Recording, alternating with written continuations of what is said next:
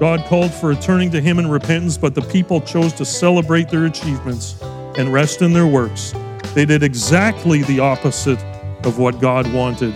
And so He says, Surely this iniquity, this bentness, this twisted trust that you have will not be atoned for until you die. And the siege would come, and it would be horrible.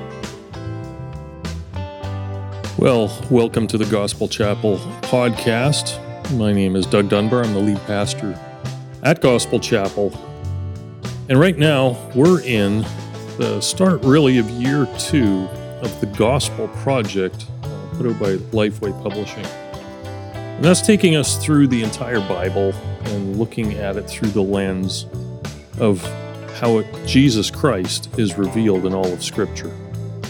In Luke chapter 24, Jesus says to the disciples on the road to Emmaus, How foolish you are, how slow to believe all the prophets have spoken. Did not the Messiah have to suffer these things and then enter his glory? And beginning with Moses and all the prophets, he explained to them what was said in all Scripture concerning himself. And so that's what we're doing in and through the Gospel Project in the weekly sermons and in our Sunday school classes.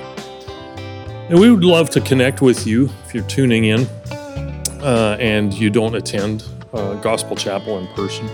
You can head to our website at gospelchapelgf.com and find out more about Gospel Chapel, what we're about, um, who we are, where we are, and all that other stuff. And if uh, you have a prayer concern, you can fill that out and uh, also sign up for our weekly email that gets sent out on Thursdays. And uh, We'd love for you to do that and be encouraged today in God's Word. All right, so in the Gospel Project, we've been looking a lot at, we've been kind of in the historical books for quite a while. We went through the kingship of Solomon, I think back in June, the kingship of David in July, the kingship of uh, Solomon. Did I say Solomon first? Saul, David, Solomon in, uh, in August. And at the end of Solomon's reign, things divide and you end up with Judah in the south and, and uh, Israel in the north. And, and really, they're at odds with each other throughout the rest of the history of, of Israel. And into this mix comes men that, that God calls up to speak to Israel, to speak to the kings, to speak to Judah, prophets who come and, and kind of expound what's going on in their midst against the Word of God. Uh, one of my seminary profs uh, kind of jokingly said, But prophets are really, at the end of the day, they're covenant enforcement officers. They're kind of looking at what's going on and saying, Well, God said in His Word this, and this is what's going on, so let's just put two and two together. And so they do that. And so over the net, we've already kind of been in Isaiah for a bit. We're going to be back in Isaiah again uh, today, and then we're going to be in some of the other prophets over the next uh, month and a half as we look at how God was speaking to a divided nation and a nation under threat and a nation that was basically walking away from God and see what they have to say uh, to Israel then and to us today. Back on October 2nd, we looked at Isaiah chapter 43 to 44, and we discovered the foundations for renewal and rest were rested upon remembering who God is and who we are in relation to Him as His people. And from that text, we saw just the amazing mercy and the patience of God to draw us back to Himself. And today we're going to explore kind of a necessary counterpoint to God's mercy and patience, and that is His justice and severity both with the same intention.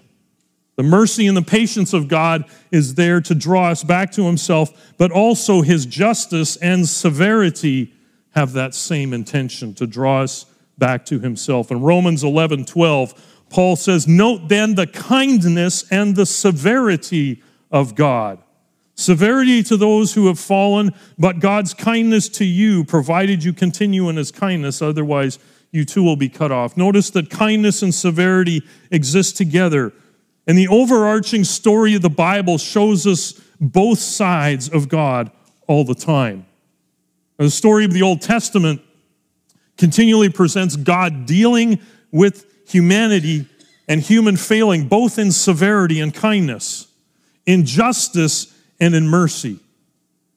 And so Adam and Eve sin, they break covenant with God, and justice falls, but mercy reigns, and sin won't have the last word.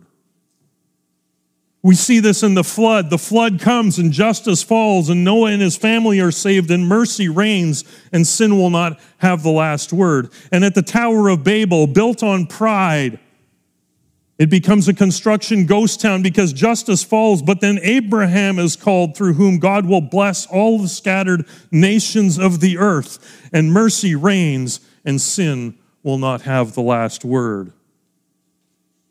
And as we could go through passage after passage, we notice that God is always actively involved with his people. Even though Adam and Eve get ejected from the garden, God still speaks to them. Even though Cain is plotting murder, God still speaks to him. Even though people make the wrong decisions, God still pursues his people. Israel's history and the history of humanity is founded on God acting against sinfulness. The people of God are formed out of both his mercy and his justice. And we can only appreciate the justice and the mercy of God when we have come to a full and firm grasp on the true nature of our sinfulness and our sin nature. Not popular words today. Not a popular topic, even in churches. We love the goodness of God and the mercy of God and the love of God. We don't really talk a lot about his severity or his hatred of sin. So, what is sin? Wayne Grudem, in his systematic theology, says this Sin is directly opposite to all that is good in the character of God. And just as God necessarily and eternally delights in himself and all that he is, so God necessarily and eternally hates sin. In its essence, the contradiction of the excellence of his moral character. It is, sin is, in essence, the contradiction of the excellence of God's moral character. It contradicts his holy character, and so he must hate it. Fundamentally, we see sin defined in Genesis chapter 3, the fall of humanity, and everything in the Bible kind of is the outcome and the, the struggle with that. It starts there we get like two chapters where everything's great, and then it's a mess. And then you get two chapters at the end where it's all great again. But in between is God dealing with sin in severity and in mercy. In Genesis chapter 3, Adam and Eve deal with three key questions that are raised What is true? What is right? And who am I? And every question God had already answered. God had said, When you eat the fruit, you will die. But Satan said, No, you won't. So, what is true? God said, Here's the boundary. Here's what I, de- I am defining what is right for you. Satan says, Hey, define right and wrong for yourself. Take the tree so that you'll know what's right and wrong, and you don't have to listen to God anymore. God said, You are created in my image to walk with me in relationship, that we may work together for the flourishing of all creation. Satan says, Take control of your destiny, chart your own course, and make yourself equal with God. When we choose to determine the answers to these questions, what is true, what is right, and who am I, and answer them for ourselves, when we oppose the purposes of God, we stand in the place of the Satan, which is a title in the Old Testament, not a personal name for one person. It's a title. It's always got the definite article attached to it. In Hebrew, that means it's a title, not a name. We put our place in that. We put ourselves in that place when we oppose God's purposes. And that's basically what the word means it means to oppose, to stand against. That's what the word hasatan, the Satan, means. And God will always act in response to opposition. He, will, he would not be a God of justice if he did not. Just imagine if God never acted against sin, what would he be like? What would our world be like? What would life be like if God never judged sin? What hope would we have? Ultimately, without acting against sin, the cross would be meaningless. Justice would have no basis other than on human cultural whim, and God would be unworthy of worship because he would be impotent in the face of opposition. He has to judge sin. So God must act against injustice. He must judge iniquity, the ways in we, that we fall short of His glory, the ways we fight against His purposes, the ways in which we have chosen to define ourselves and our purpose in life apart from Him. Now, Isaiah chapters 13 to 31 is a very long prophetic poem declaring the justice of God that will come against Israel and Judah and the nations but it is also a long section of worship and a celebration of the mercy of God as He acts in judgment. And three realities come to the forefront that we're going to touch on today. First, the Lord will be vindicated in judging iniquity. Second, the Lord will be praised for judging iniquity. And thirdly, the Lord will be merciful after judging iniquity. So, First passage we're going to turn to is Isaiah chapter 22. Isaiah chapter 22, and I'm going to read verses 8 to 14. This first point the Lord will be vindicated in judging iniquity. Hear this. He has taken away the covering of Judah. In that day, you looked upon the weapons of the house of the forest, and you saw that the breaches of the city of David were many. You collected the waters of the lower pool. You counted the houses of Jerusalem. You broke down the houses to fortify the wall. You made a reservoir between the two walls for the water of the old pool, but you did not look to him who did it or see him who planned it long ago. In that day, the Lord God of hosts called for weeping and mourning, for baldness and wearing of sackcloth. And behold, joy and gladness, killing of oxen, slaughtering of sheep, eating of flesh, and drinking of wine let us eat and drink, for tomorrow we die. The Lord of hosts has revealed himself in my ears. Surely this iniquity will not be atoned for until you die, says the Lord of hosts. Iniquity. God will be vindicated when he judges iniquity. What is iniquity? It's not a word we use that often. The Hebrew word can simply mean a misdeed, but also can refer to something that's twist or bent out of shape. And in the context of Isaiah 13 to 31, the main misdeed or the bentness of God's people is that they're trusting in political and military alliances with other nations to get them through some pretty tense situations. Repeatedly, Isaiah points out that they're not turning to God, they have a twisted trust in those first verses in 8 to 11a details all the preparations the people of Jerusalem were making because there was a threat of a siege coming towards them. We're going to build a wall. We're going to fix the wall. We're going to make it better. We're going to build actually a secondary wall. And, and we've already got the, the, the, the, the pool of Siloam or, or whatever it was. And we're going to make a better uh, pool so that we have water during the siege. We're going to do everything we can to make sure that we can survive the siege. We looked to the weapons of the forest saw the breaches of the city in act, but you didn't look to the one who planned it. Notice the verbs for seeing. Very important here. They saw what they could do to save themselves in the situation, but they didn't look to God. They didn't look to Him. And God was calling for a turning to Him in repentance in that day, the Lord of hosts called for a weeping and mourning, for baldness and wearing of sackcloth. But behold, joy and gladness. They fixed the walls, they made the pool, and then they had a party to celebrate everything they did right. We're safe now. Yay, let's party. But you didn't look to God, and it's all going to come crashing down. God called for a turning to Him in repentance, but the people chose to celebrate their achievements and rest in their works. They did exactly the opposite of what God wanted. And so he says, Surely this iniquity, this bentness, this twisted trust that you have will not be atoned for until you die. And the siege would come, and it would be horrible. The Gospel Project tells us that we have a number of essential doctrines. If you get the uh, daily discipleship guide, um, from, from the back table there, you'll, you'll see this in this chapter on this.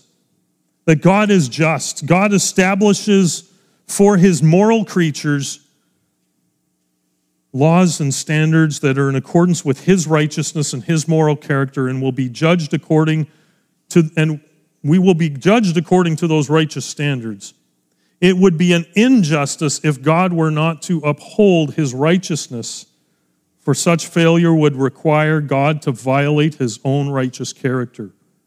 Since humanity has sinned by failing to live up to God's righteous standards, God has taken it upon himself to make provision by being both just and the justifier of those who place their faith in Christ. Romans 3 25 and 26. We usually memorize this Romans 3, you know, the for all have sinned and fall short of the glory of God, and are just the next verse, which is actually part of the same sentence, and are justified freely by his grace, for it is God who is just and the justifier of those who have faith in him. Human strength and pride and ability. This is where the people of Israel, the people of Jerusalem were trusting that's where their hope was fixed. And God says that won't be enough to save you. And it never is. Human strength and pride and ability. How easy is it for is, is that for any of us to fall into? We have our businesses, our jobs, our, our security, our, our finances, our, our savings, our retirement plans, our home ownership, our democratic rights and freedom, and nobody can tell us what to do or how to live. And we say we follow God, but there are ways in which we bend His word to meet our expectations and purposes, to support a sense of privilege and pride that we carry. And when we think of God's justice, we often envision it coming down on other people, not us. Not ourselves, we're not that bad. But God is here talking to Israel, people in Jerusalem who are living in the same place as the temple is built. He is talking to his covenant people who think they are safe in the city of Jerusalem with the temple of Yahweh and prophets around them saying, not Isaiah or Jeremiah, but other prophets are saying, hey, don't worry. This is Yahweh's city. It's stronger and he will protect his temple. You don't really even have to do anything. God's just going to, he's going to rescue us and it's all going to be great. Don't worry about it. Except God had told guys like Isaiah and Jeremiah, don't listen to those guys. Because the key thing that was happening here was that they were so proud of being God's people that they didn't think God would ever judge them.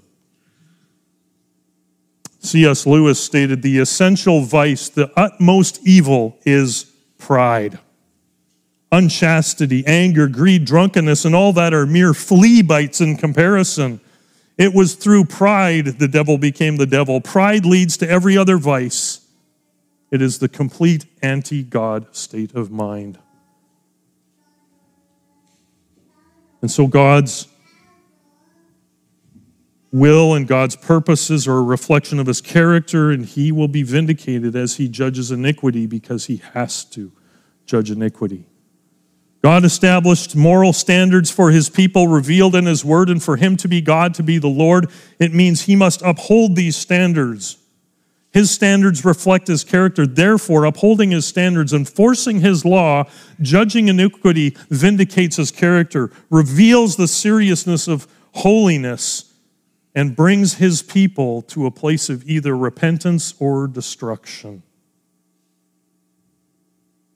God reveals his holy character as he judges iniquity. And that should lead us to humility in his holy presence and also the praise of his holy character. The Lord will be praised for judging iniquity. Turn over a few pages to chapter 25, first five verses. Isaiah is saying, O Lord, you are my God. I will exalt you. I will praise your name, for you have done wonderful things, plans formed of old, faithful and sure. For you have made the city a heap. For Uh, the fortified city a ruin, the foreigner's palace is a city no more. It will never be rebuilt. Therefore, strong peoples will glorify you. Cities of ruthless nations will fear you, for you have been a stronghold to the poor, a stronghold to the needy in his distress, a shelter from the storm and a shade from the heat. For the breath of the ruthless is like a storm against a wall, like heat in a dry place. You subdue the noise of the foreigners as heat by the shade of a cloud, so the song of the ruthless will be put down. Look at that first verse again. Oh Lord, you are, I, you are my God. I will exalt you and I will praise your name, for you have done wonderful things. And the rest of it is all destruction. It's all God fulfilling his justice and judging iniquity. And out of this, Isaiah offers up praise. How often do our worship songs celebrate the justice and the judgment and the severity of God? That does praise rise in our heart when we experience the correction and the discipline of God? Personally, or just when somebody else gets it? Now, I wonder sometimes how shallow our worship has become because we only celebrate what we perceive as God's goodness, which often means blessings of health and stability and peace and freedom to do what we want. Is our praise really robust, loud, and heartfelt when we encounter illness and confusion and strife and chaos and suffering? Is our praise based really on who God is in his totality, both in his kindness and his severity? Or are we very one sided in this? Listen to Isaiah 25, 1 and 2 again, slowly. For you have done wonderful things. Formed of old, faithful and sure, you have made the city a heap, a fortified city a ruin. Now he's talking about uh, the, the cities that have, have come against God's people, but this also happens to God's city itself. It's leveled the temple destroyed, and the people carried off into exile. And that happens because God is faithful. Sometimes we don't think the, that, that the discipline of God is his faithfulness, but it is. God said in his word, if, if, if you walk away from me, if you choose to define life for yourself and, and, how, and right and wrong for yourself, then the justice is going to fall. Because I will be faithful to my covenant, which is a reflection of my holy character. And God said that those whom he raised up to exact his justice upon the people will also be held to account for their deeds against his people. That's what has taken place here in Isaiah 25. So, why should God's just judgment cause us to praise him? I think God's justice reminds us of who we are and puts us in our place. We are not sovereign over our lives or the lives of others. God declared to Moses that his character was mercy and patience and covenant loyalty and faithfulness that abounds in steadfast love, forgiving iniquity and the transgression of sin, but also bringing justice against the guilty and holding them accountable. Exodus 34, 6 to 7.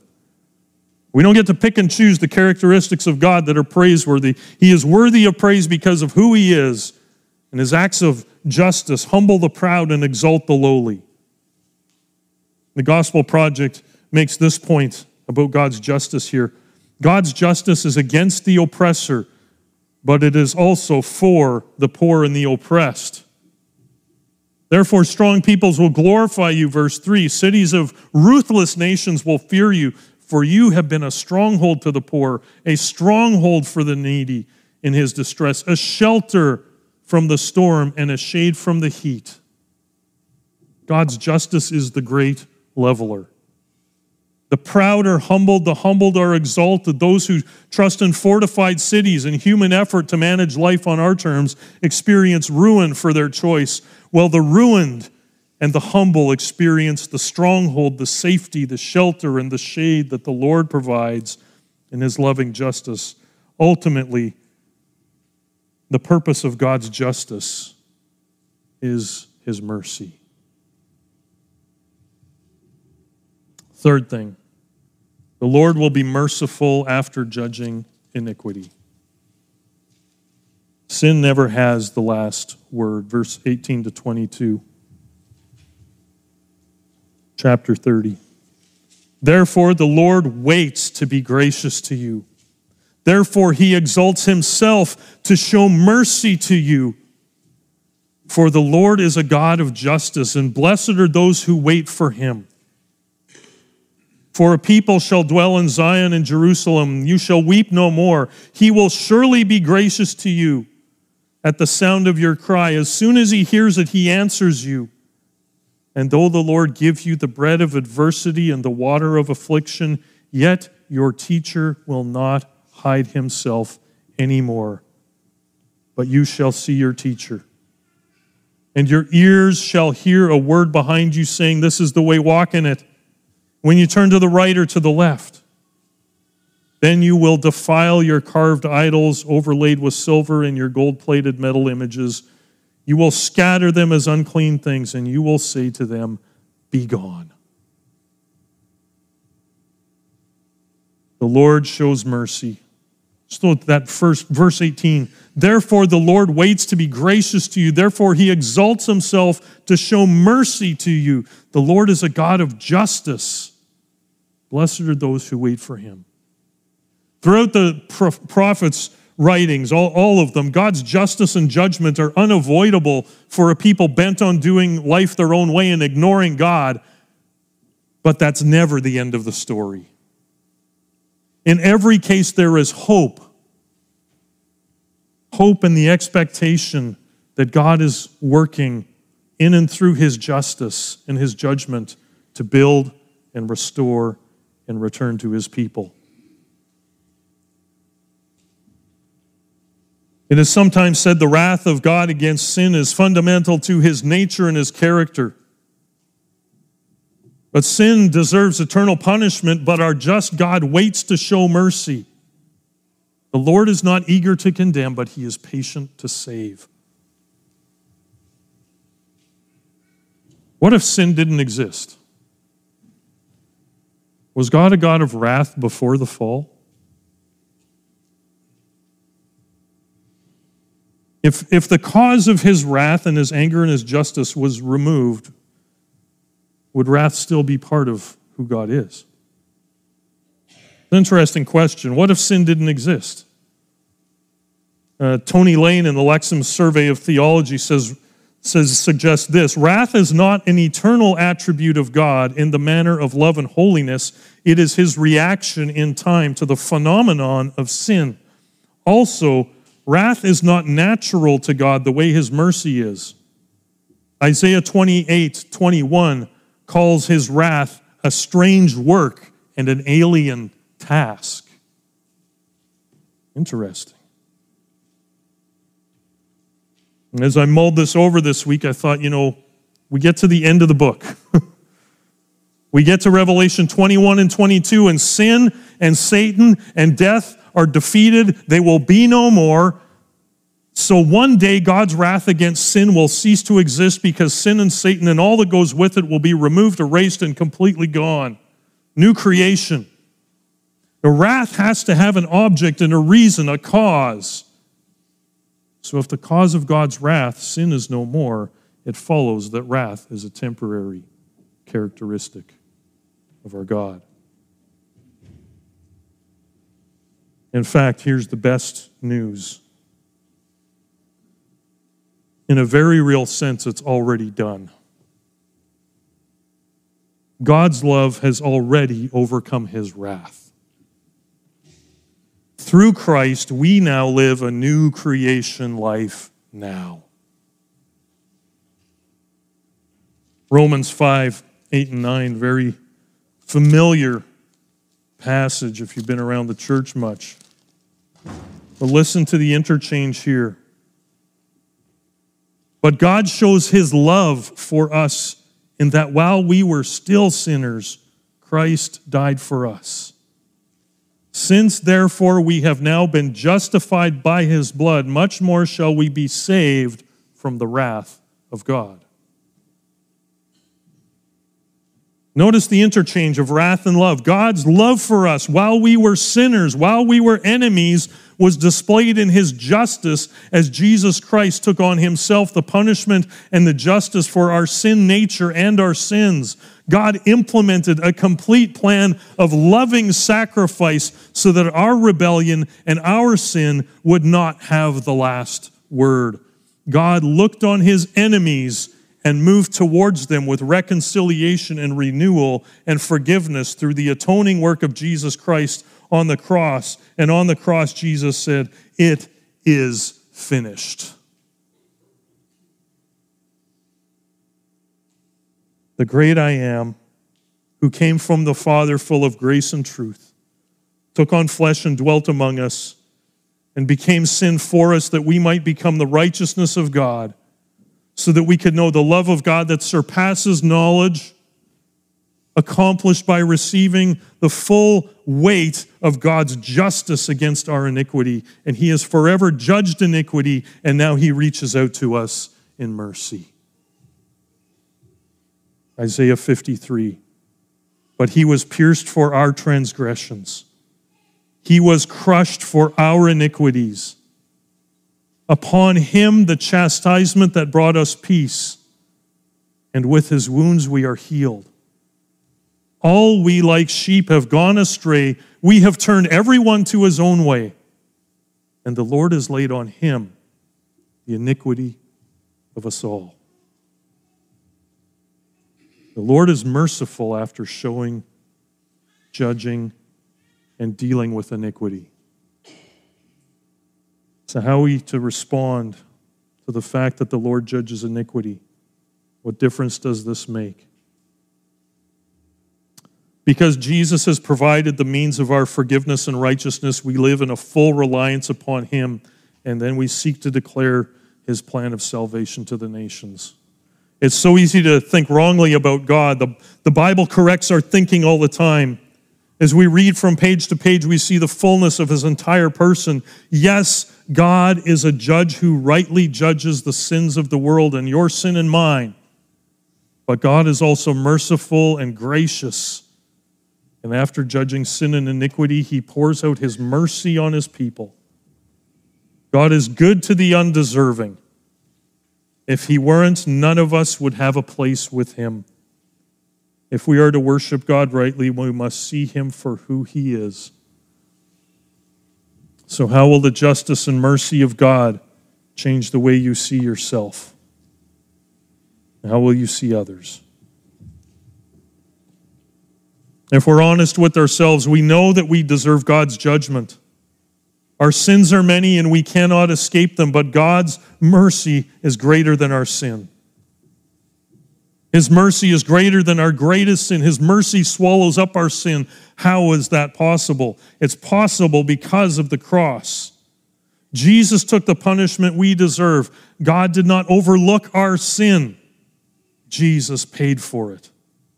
On the cross, our sin was placed on Jesus, and His mercy came down on us. This truth should melt our hearts and open us up to God in new ways. When we see the wonder and the mercy through faith we can fall on our knees in grateful worship. Are there sins in your life prohibiting you from gratefully worshiping God? Heed God's call to repentance and turn back to Him and look to Him. Another side of this is that in this life we're going to be wronged. We will be abandoned. We will be sinned against.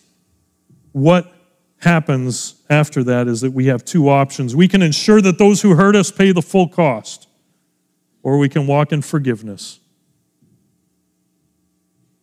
and not hold it against them.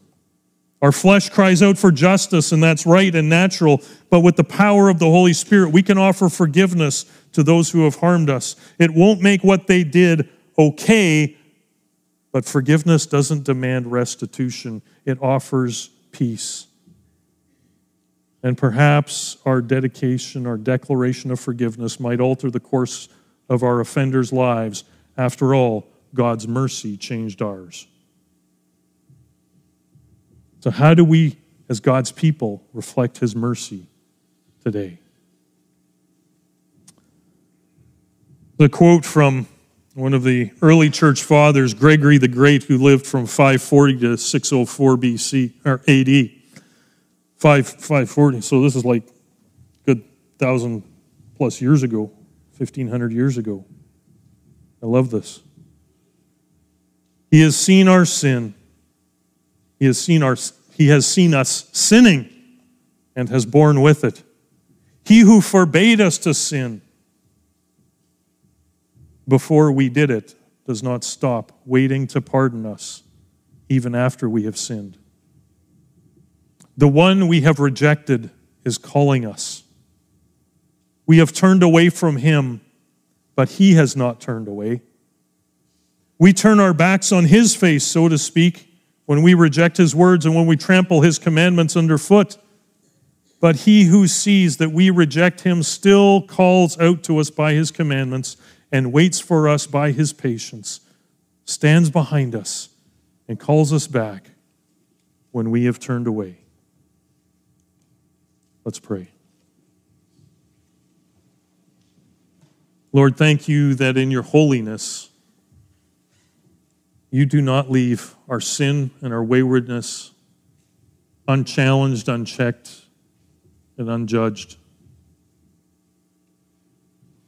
Like a loving father, you call us back to yourself, but you don't want to be wrathful with us all the time, just as a loving father or mother has to discipline their children.